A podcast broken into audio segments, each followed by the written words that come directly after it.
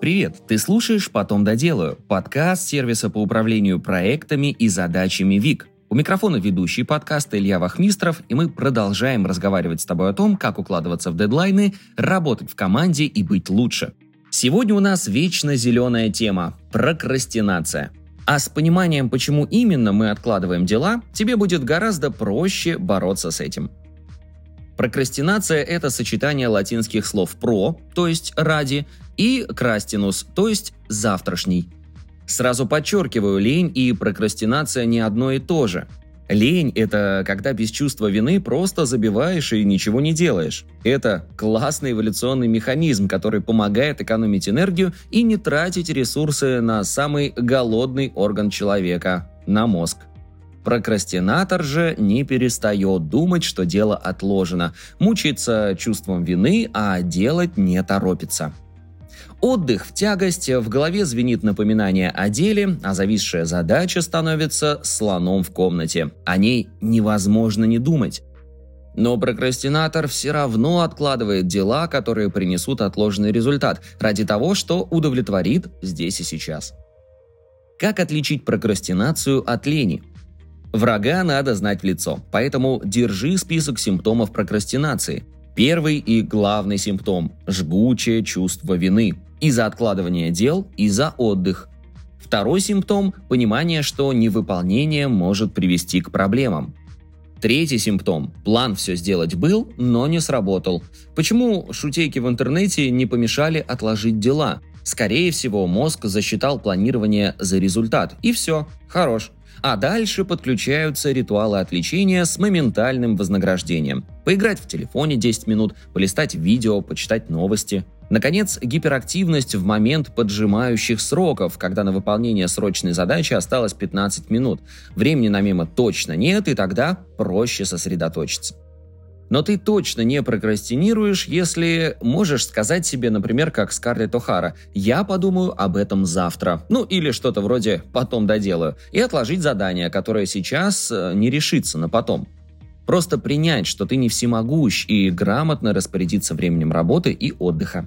Ты не прокрастинируешь, если в адекватное время выключаешь компьютер и завершаешь рабочий день. Так выглядит грамотное планирование. Ну и если спокойно отдыхаешь, чтобы разгрузить мозг, ему полезно периодически не делать ничего. Позволяя голове расслабляться без чувства вины. Один из недавних выпусков у нас э, как раз про этот замечательный процесс. Почему мы прокрастинируем? Главная причина прокрастинации – наш мозг хочет удовольствия от результата здесь и сейчас. Сложные решения не всегда тяжелые, а иногда просто комплексные – чтобы разобраться со сложной задачей, надо подключить свое рациональное. Оно будет оптимизировать, планировать и готовиться, что результат будет не скоро, и одним решением тут не обойдется. Эту работу выполняет лобная доля. Когда она работает, мы понимаем, я начну это делать сейчас, а результат будет потом. Это хорошо, так правильно. Это отставленное подкрепление, осознавать которое – наше эволюционное преимущество – Однако на действия влияют и эмоции, за них отвечает лимбическая система. И она посылает сигналы, что вообще-то давай получать лучший результат за меньшие усилия здесь и сейчас. И начинает конфликтовать с лобной долей. И пока рациональная часть просчитывает выгоду от долгой работы, эмоциональная сторона, как капризный ребенок, топает ногой и орет «Хочу! Хочу сейчас!» А вот это уже моментальное подкрепление, и погнаться за ним – ой, как легко. Это немного похоже на желание съесть попавшуюся на глаза шоколадку. Лобная доля знает, что шоколадку можно съесть и завтра утром, никуда она не денется. А вот лимбическая система прямо сейчас требует сладкого. Именно потакание желанию нашего мозга получить моментальное вознаграждение и есть главная причина прокрастинации. Но она не единственная. Еще одна причина прокрастинации – наш дух противоречия – Например, ты делал-делал проект, а босс вдруг сказал переделать все или начать что-то другое. Или было у тебя срочное задание, над которым ты усердно трудился, но тут дедлайн отменили, и все резко стало неважно.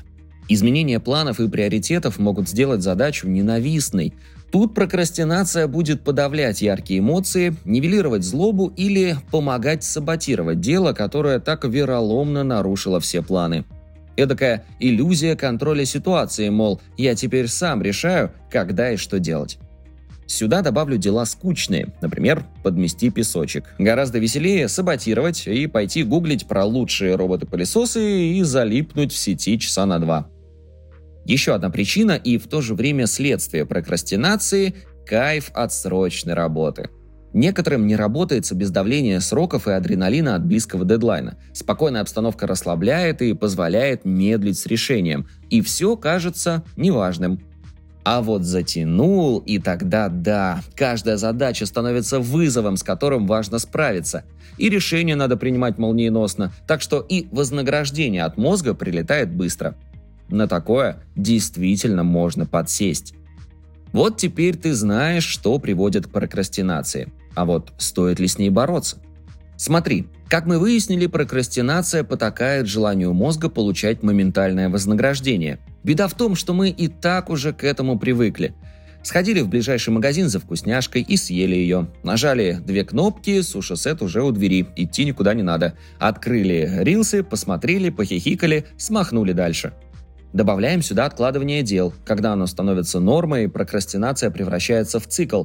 Не сделанные дела провоцируют чувство вины, за которое и хочется вознаградить себя. Да побыстрее. В длительной перспективе выходит, что мы и на качество работы наших умных лобных долей негативно влияем. Отучиваем их терпеть, позволяем не планировать и довольствоваться сиюминутными результатами. Эх, недаром говорят, что терпение – это благодетель. Поэтому мы э, ВИК считаем, что как минимум осознавать прокрастинацию необходимо. Если сможешь осознать ее, то в какой-то момент у тебя получится остановить руку, которая тянется полистать соцсети вместо важного занятия. Короче, используй преимущество человека разумного, способного планировать и стратегически мыслить, а не тешить лимбическую систему сиюминутным удовольствием. Так как же бороться с прокрастинацией? Для начала не вини себя за прокрастинацию, если такое бывает. Как мы выяснили, это игрище нашего мозга, а он сильный и настойчивый. Ну а затем действуй постепенно. Первый шаг – пробуй дробить большие задачи на подзадачи – Декомпозиция дел по умолчанию – мощный инструмент планирования. Он помогает видеть целостную картину предстоящих дел и лучше контролировать процессы. А закрывая микроцели на пути к главной, ты будешь получать тот самый кайф от результата. Тут тебе в помощь одна из крутейших функций нашего сервиса VIC – возможность прописывать подзадачи к задачам. Пропиши все, раздели слона на части, убедись, что все не так страшно, ну а потом сиди себе и щелкай галочки. Второй шаг и верный способ – это применить техники приоритизации задач по матрице Изенхаура и технику тайм-менеджмента Помодора. Эти техники помогут выбирать важные задачи и оставлять на потом по-настоящему неважные, а не те, которые просто не хочется делать, ну и помогут концентрироваться на работе. И третий шаг – все-таки решиться и съесть лягушку. Каким бы гаденьким ни было дело, один-два раза от души заставь себя его сделать, сделай скучную табличку в Excel, ответь на письма, вытри пыль и заживешь по-новому. Скорее всего, это неприятное дело займет на самом деле не так много времени и сил, как казалось. Но зато потом мозг получит свое вознаграждение, и привычка делать неприятные дела, не откладывая, закрепится. В завершении хочу сказать, прокрастинация – это не провал, это защитная реакция, замирание перед принятием решений и попытка мозга найти легкое решение и поскорее получить свое вознаграждение результатом. Ну а раз для нее нашлось слово из древней латыни, наверное, наше поколение не первым познакомилось с откладыванием дел на завтра. Все, что ты можешь сделать, отследить момент прокрастинации и попробовать применить к себе один из методов преодоления. И тогда ты точно сделаешь себя лучше. Спасибо, что дослушал выпуск до конца. Делись этим и другими выпусками со своими друзьями и коллегами. Подписывайся, чтобы не пропустить новые. Ну и, конечно же, регистрируйся в нашем сервисе ВИК. ВИК отлично подходит для работы с собственными задачами, например, для планирования дел на день. Так подходит и для работы в команде. Регистрируйся, чтобы стать эффективнее и делать больше – на этом все. До встречи в следующем выпуске.